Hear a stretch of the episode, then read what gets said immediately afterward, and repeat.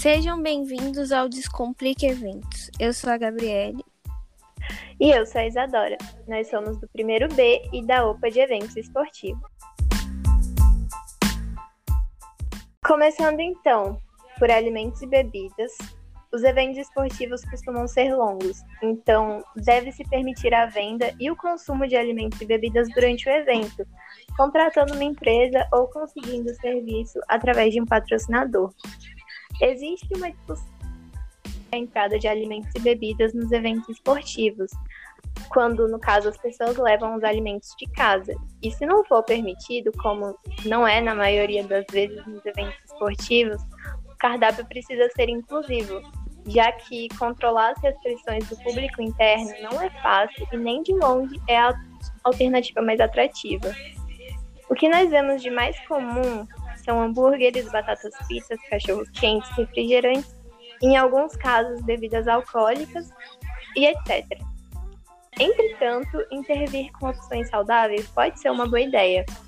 Nós devemos controlar a quantidade de pessoas para que não faltem ou sobrem alimentos e bebidas e nos atentar ao clima e horário de onde deve ser realizado o evento, além de escolher um local de fácil acesso para os consumidores.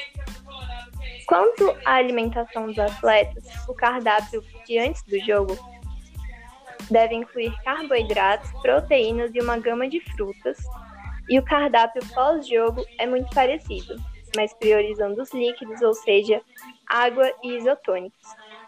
Para o público interno, a alimentação pode ser semelhante à dos atletas e mais leve que a da torcida, incluindo, por exemplo, sanduíches ou sucos naturais, são boas opções para um dia de trabalho. Um pouco sobre a divulgação de um evento esportivo, o marketing está presente mais do que imaginamos. O ramo de eventos é um dos que mais crescem no país. Atualmente, há uma preocupação constante com a saúde e qualidade de vida. Por isso, os eventos esportivos vêm sendo cada vez mais explorados, pois proporcionam entretenimento, lazer e energia em um único ambiente. Preocupados com sua qualidade de vida, as pessoas buscam inovações no mercado esportivo para que possam agregar positivamente ou facilitar as suas vidas.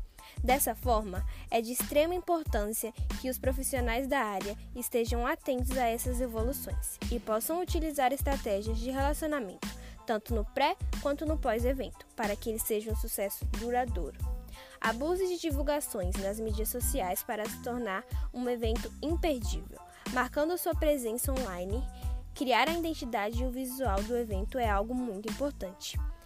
Crie um planejamento de comunicação para a mídia social, tanto Facebook, Instagram, Twitter, Pinterest e outros, para que seja um sucesso. Sobre a segurança. O torcedor tem direito à segurança nos locais onde são realizados os eventos esportivos antes, durante e após a realização das partidas, segundo o Estatuto do Torcedor, ou seja, isso é lei.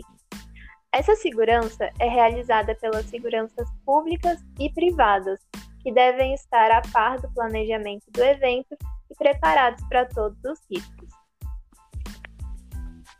Quando nós estamos lidando com o público externo e ainda por cima grande e consideravelmente variado, a segurança dos eventos esportivos deve atuar ao fazer revistas e não permitir a entrada de objetos perigosos ou de substâncias ilícitas, além de estar bem distribuída para que possam ser contatados caso alguma coisa ocorra. Nós comentamos sobre os alimentos e bebidas e, se for permitido o consumo de bebidas alcoólicas, a segurança do evento deve permanecer ainda mais atenta, porque elas atuam como um fator de alteração comportamental, podendo causar brigas. Os espectadores precisam ficar a uma certa distância do jogo e é importante que não tenham contato direto com os atletas, e se tiverem, que sejam tomados os devidos cuidados, a fim de evitar ataques que podem vir de qualquer um, afinal, nós estamos lidando com celebridades do mundo esportivo. É importante separar os públicos e equipar devidamente o público interno.